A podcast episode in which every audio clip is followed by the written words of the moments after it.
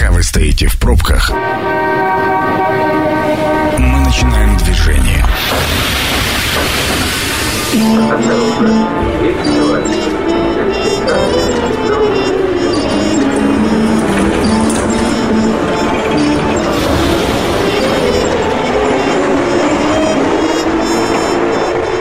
Метро. Главные темы Красноярска. Добрый вечер. Программа «Метро». Сергей Васильев у микрофона. А, сегодня, как и в каждом месяце, мы говорим о событиях политического характера, которые заинтересовали нас, и самое главное, пытаемся определить, а как же эти события могут повлиять на нашу с вами жизнь. Вместе со мной сегодня в студии Александр Александрович Чернявский, политический обозреватель. Сан Саныч, добрый вечер. Добрый вечер. И Сергей Гурьевич Комарицын, политолог. Сергей Гурьевич, добрый вечер. Хотел, хотели что-то сказать. Добрый вечер, да. Э, я хотел бы поздравить. Вот я сегодня смотрел э, там новости по телевизору, да, э, значит, в интернете читаю какую-то ерунду там пишут, что вот, значит, в Китае наступил там, значит, Новый год. Ну, при чем тут Китай? У нас... В Бурятии? В нашей стране нет. У нас э, тибетская традиция не, не всегда совпадает. Э, вот, в шести субъектах Российской Федерации, в шести субъектах это государственный праздник, и завтра будет э, выходной день там, нерабочий день в смысле. Э, вот, э, хочу поздравить всех, кто э, соблюдает там буддийские традиции, особенно забайкальских, бурятских, значит, товарищей с Новым годом. В Красноярск он придет, значит, сегодня э, ночью, ну, утром уже в 6 часов 13 минут придет вот этот самый синий э, водяной тигр, вот, Саагалганар, Марминде, поздравляю всех с Новым годом. Ну, собственно говоря, прекрасный тост, давайте начинать.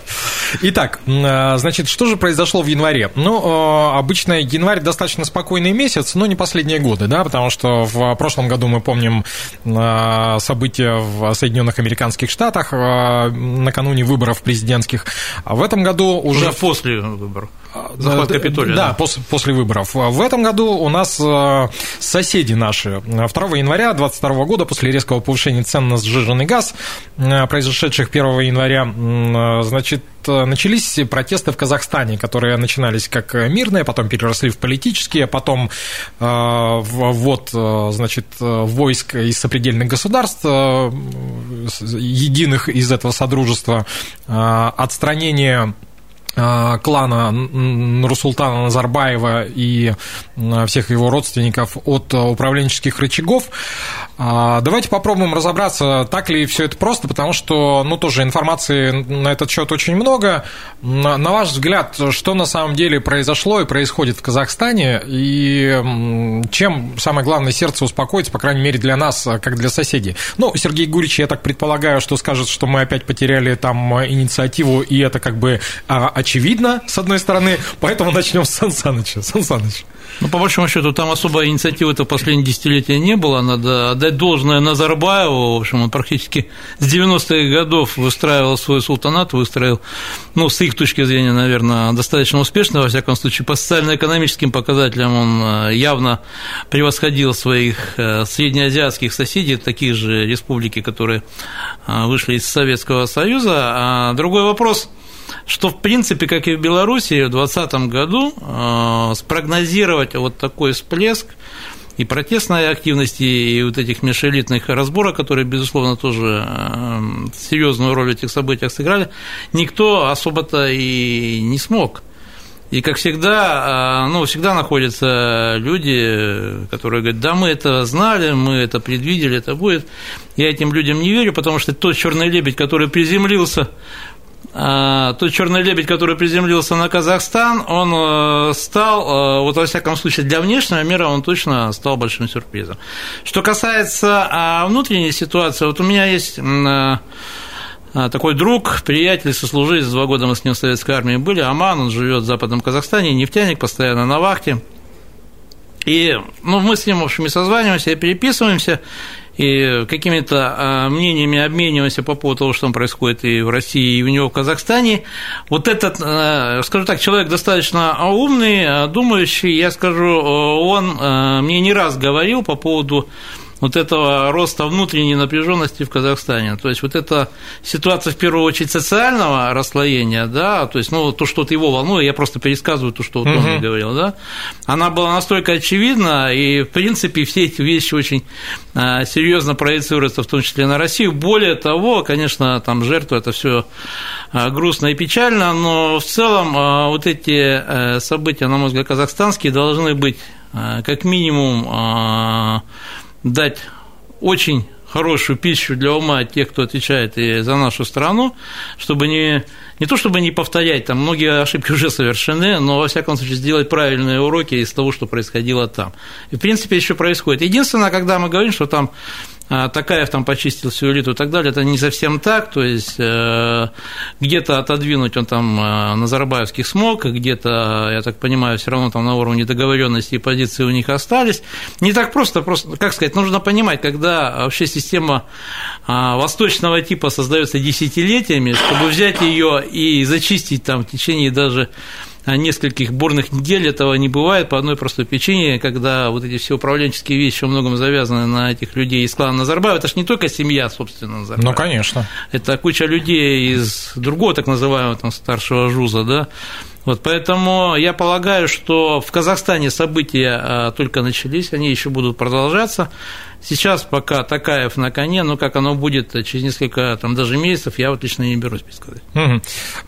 Сергей Гурич, ну, я не раз сталкивался с а, таким мнением, что президент Такаев, говоря о неких, значит, террористических плохих людях, которые там мутили воду, сам преследовал собственные интересы как раз с целью выдвижения себя на первые позиции и отодвижения отодвигание, скажем так, э, Назарбаева и сопричастных от э, рычагов управления. А какой точки зрения э, придерживаетесь вы и что думаете вообще по поводу вот этих событий? Ну, сначала по поводу Сашиного, что никто ничего. Хотел бы напомнить нашу передачу месячной давности здесь, вот в этой студии. Я говорил про Казахстан. Вот. Но ты не говорил про бунт, который вот там идет. Ты говорил про проблемы, они есть у всех? Вот, э, э, значит, что касается Такаева. Э, Восток дело тонкое, но это, собственно, не только Восток, это вообще присуще всем политическим системам, политическим лидерам, потому что выдвиженцы, которые обязаны чем-то так сказать, своим шефом, они всегда пытаются как-то этого шефа э, куда-то значит, дезуировать, что-то с ним, и даже память, так сказать, о нем уничтожить. Это э, бывает всегда, так устроена просто политическая личность, это э, ее потребность такая, да. То, что, ну, может быть, за редким исключением Дмитрия Анатольевича Медведева, ну, просто ему там дали порулить, но без, так сказать, Подерж, рычагов. Подержаться за руль. Да, да без рычагов. Вот значит, такая, конечно, сто процентов своей э, политической биографии обязан ну, Султану Абишевичу Назарбаеву, но то, что в нужный момент он, а, когда появится такая возможность, он, а, он спрыгнет с этого поезда, да, это было как бы понятно, так, так происходит всегда. И поэтому никаких гарантий, никакой елбасы быть не, не может, да, поэтому, кстати, Назарбаев оставил ведь себе все а, основные функции, вооруженные силы, ну, да. правоохранительные органы, служба ну, безопасности. Совет национальной безопасности. Совет национальной безопасности, да, вот, э, и э, определение э, внешней политики, да, то, что как бы сейчас его а, Такаев лишил, то, что произошло, ну, конечно, от, от, там я вот э, подписываюсь на издание Орда, э, значит, они а, в день там по 300, по 400, значит, сообщений у них идет о вот этих кадровых перестановках. Кадровые перестановки глобальные, кематы все меняются, значит, министерство, очень много э, людей на ключевых позициях поменялось. То, что касается семьи, и дочерей, и зятья Нурсултана Назарбаева, конечно, так сказать, они, ну, какие-то гарантии, видимо, им даны, э, небольшие, вот. Но э, там этот процесс э, идет довольно, значит, интенсивно. А, и это связано, конечно, с укреплением Такаева. Он хочет, так сказать, свои позиции э, закрепить, потому что явно, на мой взгляд, э, э, это было не... Э, э, сначала это было возмущение народное, такая так сказать, народное восстание, вот, которое потом переросло в политическую борьбу кланов, э, и там разные силы э, участвовали. Там же всю вот эту ерунду, которую и Такаев там нес ахинею по поводу, угу. значит, этих цифр, террористы какие-то 25 тысяч.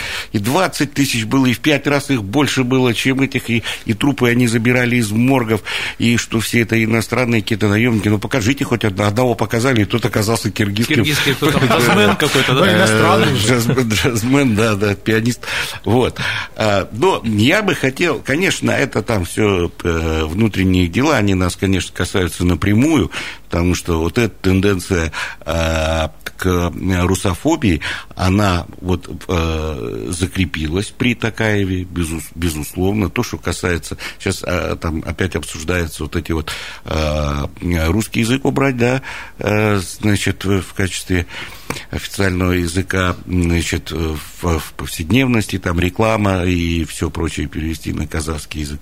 Потом, а, значит, его кадровое назначение, государственный секретарь и вот этот министр информации Умаров, а, это абсолютный, это, это впервые был такой скандал, да, когда ответственные люди, а, наши, Примаков. Э, ну, например, да. Примаков и Рогозин, которые отвечают э, за э, целый город, там, за целый комплекс Байконур, он сказал, сказал, мы с ним, э, с, с Умаром этим отношения иметь не будем, с этим с плохим человеком, и назвал его разными плохими словами. Вот, э, конечно, нас это все, э, значит, касается, но я бы хотел все-таки ближе к России, да? Ну вот, да. Что, что у нас произошло. А у нас, на мой взгляд, произошла одна совершенно чудовищная вещь, которую никто не заметил. У нас есть э, 102 статья Конституции, значит, где э, применение вооруженных сил за пределами Российской Федерации, а, весь порядок там определен, осуществляется с э, решения Совета Федерации. Никто не собирал никакой Совет Федерации, никто никогда не обращался. Все предыдущие а, вот какие-то, даже миротворческие, там, начиная с Косово, когда мы участвовали, всегда Совет Федерации принимал эти решения. Да, и по Крыму, помните, ну, по, э, всегда, всегда принимал. Здесь не просто никто не собирал этот Совет Федерации, я абсолютно уверен на тысячу процентов, что этот Совет Федерации э, проголосовал бы сто процентов, а может быть и триста процентов, значит, за то, чтобы разрешить Путину использовать войска, так сказать, в рамках ОДКБ в э, Казахстане. Вот э, в Армении и в Киргизии ведь а, а принимали парламенты это решение, угу. ОДКБ, да? А у нас, а у нас это и, и самое -то главное, что это даже никому, никто это не, не либералы, не оппозиция, никто, потому что всем плевать на эту Конституцию, ее никто Хватит не соблюдает. Этого парламентское лицемерие. Вот это, да, да, то есть а, э, э, это и показывает, как и власти, и общество, как они воспринимают главный основной закон Российской Федерации, как простую бумажку, которая не, не, не, никуда ведь в этом же, э, так сказать, вопрос. Это и характеризует нынешнюю политическую систему, то, что нынешний политический процесс, то, что происходит у нас в России. Угу. Ну и, наверное, коротко, если можно, до перерыва успею спросить, какие выводы нам из этой ситуации, ну, как государству стоило бы сделать? Ну, потому что мы же прекрасно понимаем, что дело начиналось далеко не из э, политических, э, борьбы политических элит. Понятно, что э, паны дерутся у холопов, чубы трещат, это все мы помним. Но история эта начиналась ровно как раз с социального расслоения. И, мне кажется, первопричина вот в этом, а никакие не террористы, не борьба Такаева с кланом Назарбаева, Кирова, это все вторично. Э, вот Нет, что? А, разумеется, э, значит, что есть проблема социальной справедливости, она очень остро стоит в нашей стране, когда 100 семей там владеют, там, я не знаю, сколько, там Зюганов говорит, 90 значит, процентов национального богатства. Мы этих людей всех знаем, это окружение, значит, э, все эти э, люди мы очень хорошо знаем их всех фамилии, вот, которые стали э, миллиардерами, мультимиллиардерами в период правления Владимира Владимировича. Э, вот. Это люди, с которыми он там ходил когда-то в секцию там дзюдо, самбо и, и или служил вместе их там и так далее. Вот, э, значит, это такая же проблема, конечно, есть и в Казахстане. Только там это семья в прямом смысле этого слова самого Нурсултана Абишевича Назарбаева. Это, кстати, для него трагедия, потому что он основоположник, основатель казахской государственности, он отец, так сказать, нации. Но при этом вот он э, все-таки э, создал вот такой режим. А все персоналистские режимы, они все заканчивают одинаково рано или поздно, ведь, э, ну, сказано же в Библии, что имеет начало, то имеет конец. Это обязательно. И, и, и история нам показывает, что все эти такие режимы заканчивают практически одинаково. Вот в этом, конечно, главный урок и для России. Да. Угу. Я бы, кстати, одно уточнение сделал как раз на основе разговора с моим другом Аманом. Там а, претензия это помимо социального расслоения это одно. Есть там еще очень важный момент, кстати, чего, наверное, в России сегодняшней особо-то нет. А, там помимо того, что предъявляются претензии там, к тому же семье Назарбаева, а, там очень важная претензия, что а, он по мнению, скажем так, определенных, я думаю, достаточно большого количества казахов, продал страну Западу и Китаю.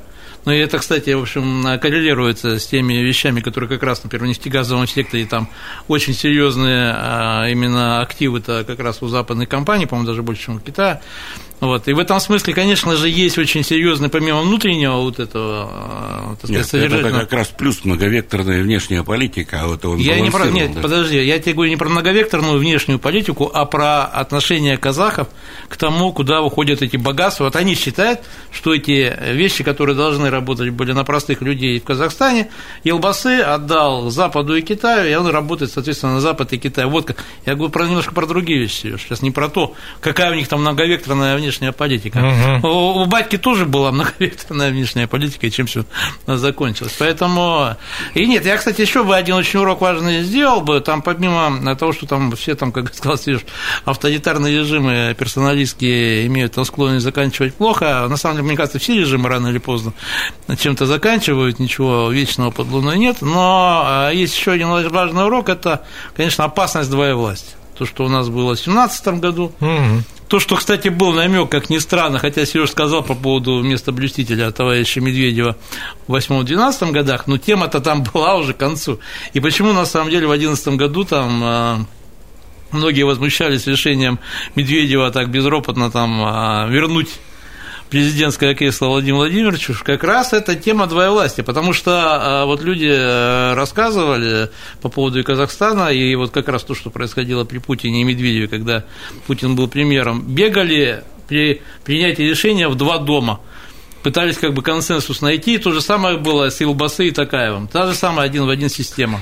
Ну, э, э, это двоевластие с точки зрения как раз персоналистских вот этих режимов, потому что э, если брать классическую демократию, то ничего страшного в этом совсем нет. Мы Классической знали, демократии давным-давно нет. Мы знали, и не было. мы знали примеры, например, по Французской республике, когда, э, значит, президент был один, там, а, а премьер-министр был из противоборствующей, так сказать, партии, да. Ну, в Японии распространенная система, вот, кстати. Э, значит, и в этом ничего страшного нету, как раз наоборот. Для классических кажется... демократий, ну мы, слава богу, старая добрая автократия, как а, какая. Да, вот нам и, и надо менять, потому что... Ну, а самое большое событие, конечно, по, по прошедшего времени, я думаю, это награждение господина Миллера э, значит, званием Героя. Героя Труда России, что произвело очень сильное впечатление на все общество, потому что у нас есть э, квоты,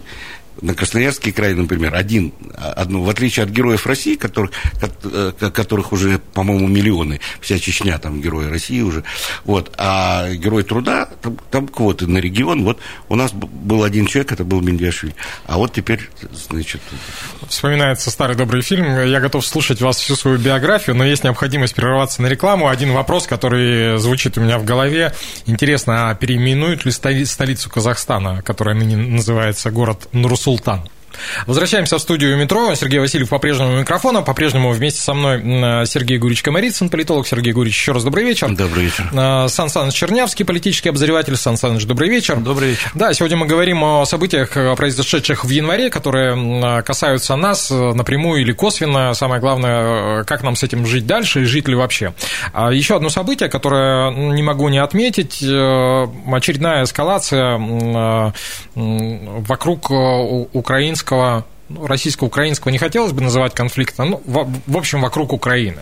А, вся эта история, очередной виток начинается в октябре, а, начинается активное обсуждение в западных э, средствах массовой информации о том, что, а, значит, Россия стягивает войска к границе, какие-то активности, а потом появляются в, уже в украинских средствах массовой информации появляются там точные даты о том, что чуть ли не 1 января там российские войска планируют войти в Киев.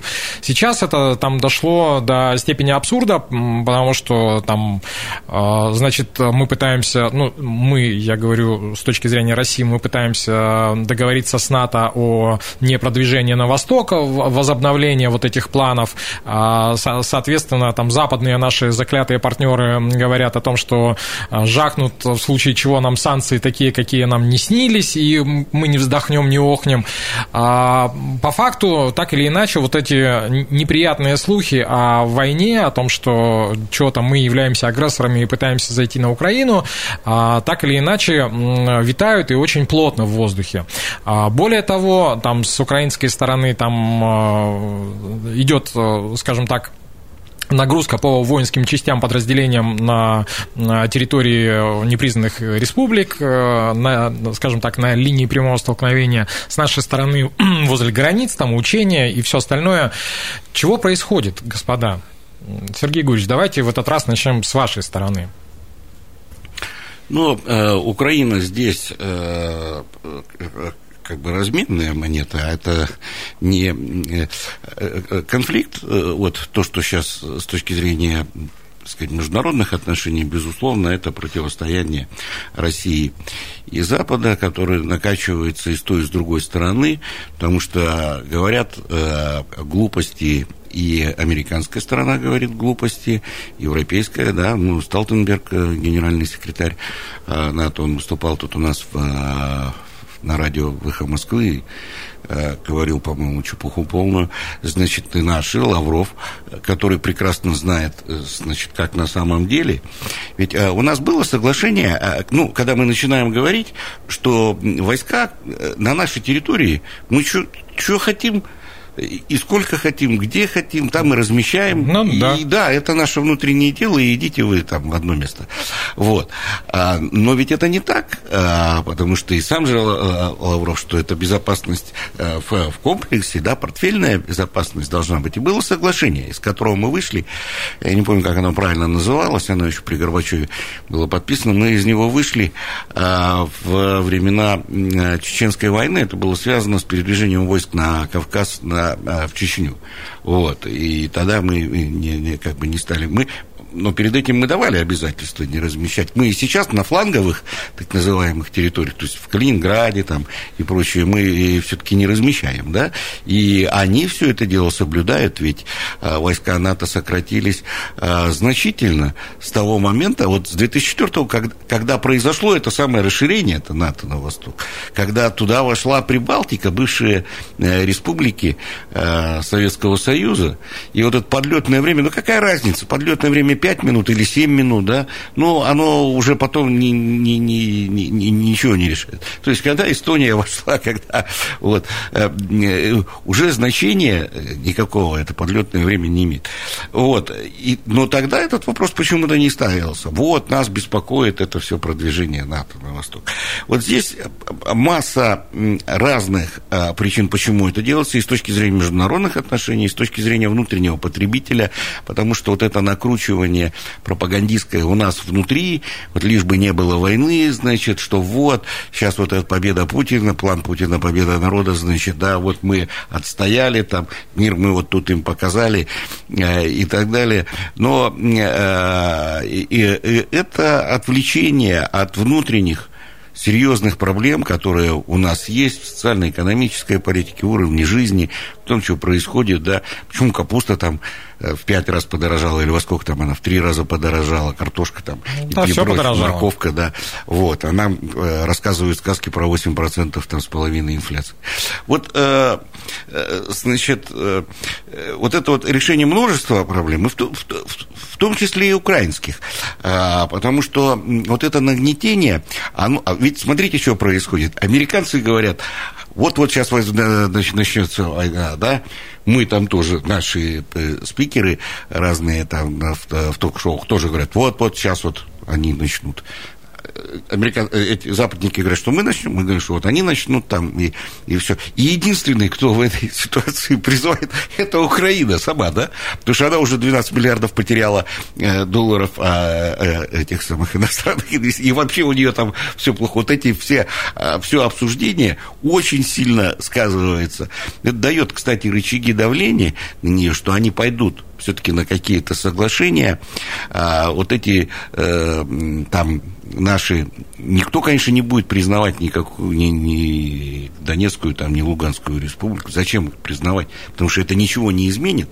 Это будет то же самое, как сейчас, только тогда мы отказываемся от очень выгодных для нас а, Минских соглашений, потому что Минские соглашения на самом деле вот в этом на украинском, это и есть, вот это единственная, по-моему, победа внешнеполитическая Путина, где и от них нам отказываться никак нельзя, потому что это и э, федерализация, и амнистия, и все остальные вещи. И зачем нам вешать на себя? Надо как раз э, спихнуть этот э, Донецк и создать головную боль для любого украинского режима, потому что это же все-таки граждане, они будут голосовать, они будут э, вот, они содержать, так сказать, за счет российского бюджета. Э, и, э, поэтому никто не будет признавать, но вот это вот давление, э, да, э, значит, которое сейчас есть на Украину, оно, кажется, вот э, имеет то есть в любой самой плохой ситуации есть какие-то а, плюсы. Вот это вот есть такой плюс. То, что касается войны, то никакой войны, конечно, не будет ни, ни, ни с кем. Это все из области э, это накручивают специально, чтобы а, позиции переговорные как-то свои повысить, укрепить. усилить. Да, потому что ясно, что ну, никто не будет распускать. Потому что что Путин предлагает? Распустить НАТО? По сути. Или выйти там э, из черноморских стран, значит, вывести войска там, или вывести, хотя э, они все соблюдают, между прочим. Все э, те самые договоренности, которые раньше были, они все соблюдают. Они армию э, ФРГ сократили в два раза на территории бывших ГДР, они ничего не размещают там, ну и так далее. Вот, э, значит, это э, э, накручивание для того, чтобы потом э, все-таки какие-то другие решения, может быть, которые беспокоят и ту, и другую сторону. Конечно, их беспокоит, так сказать, непредсказуемый Путин. Ну, что там, 200 или сколько тысяч там на границе сейчас сосредоточено, да, но это же нервирует. Вот. А нас беспокоит, соответственно, их, их позиция. Поэтому э, переговорный этот процесс все-таки пошел, это хорошо.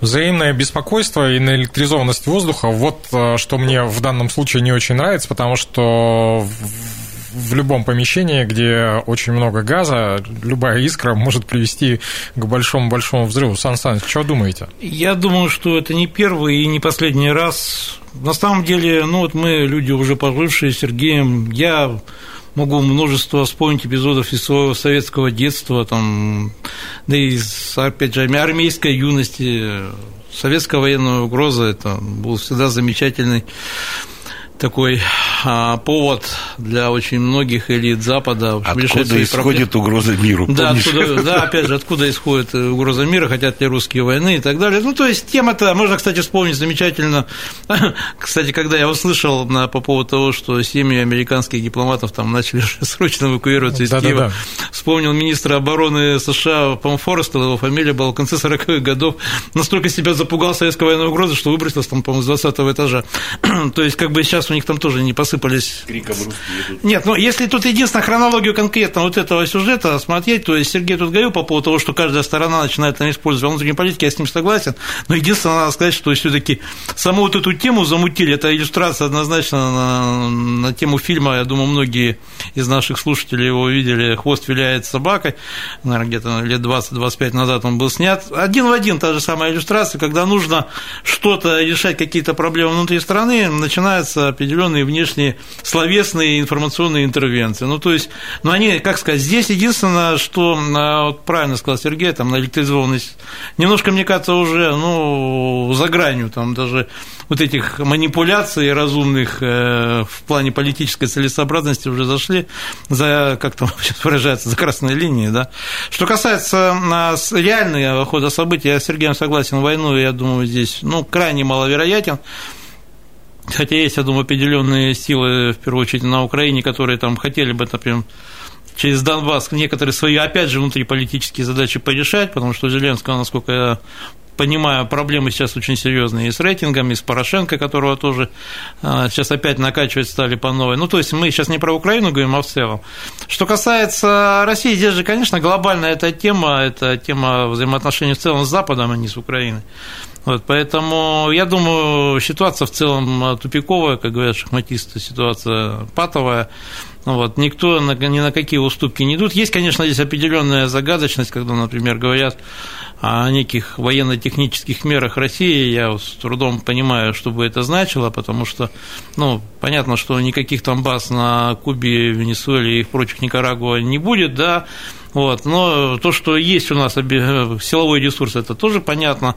Вот. Если следовать путем Израиля, ну вот Израиль, как известно, в общем, особо здесь не церемонится, с международными какими-то там законами. Если ему надо, он захочет там иранские реакторы разбомбит, постоянно там Сирию атакует, и никто ничего ему не указ. И, в принципе, их понять можно, для них национальная безопасность, как, в принципе, для каждого нормального государства приоритет. То есть у нас что здесь будет? Точечные удары по базам, например, около Очакова, говорят, там какая-то западная база. Или что, что это будет, военно-технические меры? Вот это интересный очень вопрос. Я думаю, кстати, в течение этого года а, возможно, что-то проявится. Потому что сейчас уже ответами обменялись, так сказать, нотами, ультиматумами. В общем, позиции выяснили, хотя, если честно, я думаю, любой более-менее здравомыслящий наблюдатель и полтора месяца назад мог сказать, что, в общем, будет то, что сейчас есть. То есть все на своих позициях, по большому счету, остались. Хотя я полагаю, что касается именно глобальной безопасности, там определенный, наверное, прогресс все-таки будет, потому что в этом заинтересованы и мы, и американцы. Что-то там будет. Но что касается вот именно, как говорит Сергей, разменной монеты под названием Украины, там я полагаю, что тема такая шаг влево, шаг вправо, ничего не изменится. И то, что Сергей тут немножко с оптимизмом говорит, что что-то у них начались какие-то переговоры, я думаю, минусинский формат для Зеленского сегодня, ну, то есть он политически будет самоубийственным, вряд ли он там на что-то пойдет. Будет вот это, как говорит наш президент, забалтывание всего и вся. Mm-hmm. Нет, ну, Минусинский, Минский, э, конечно. Минусинский роман.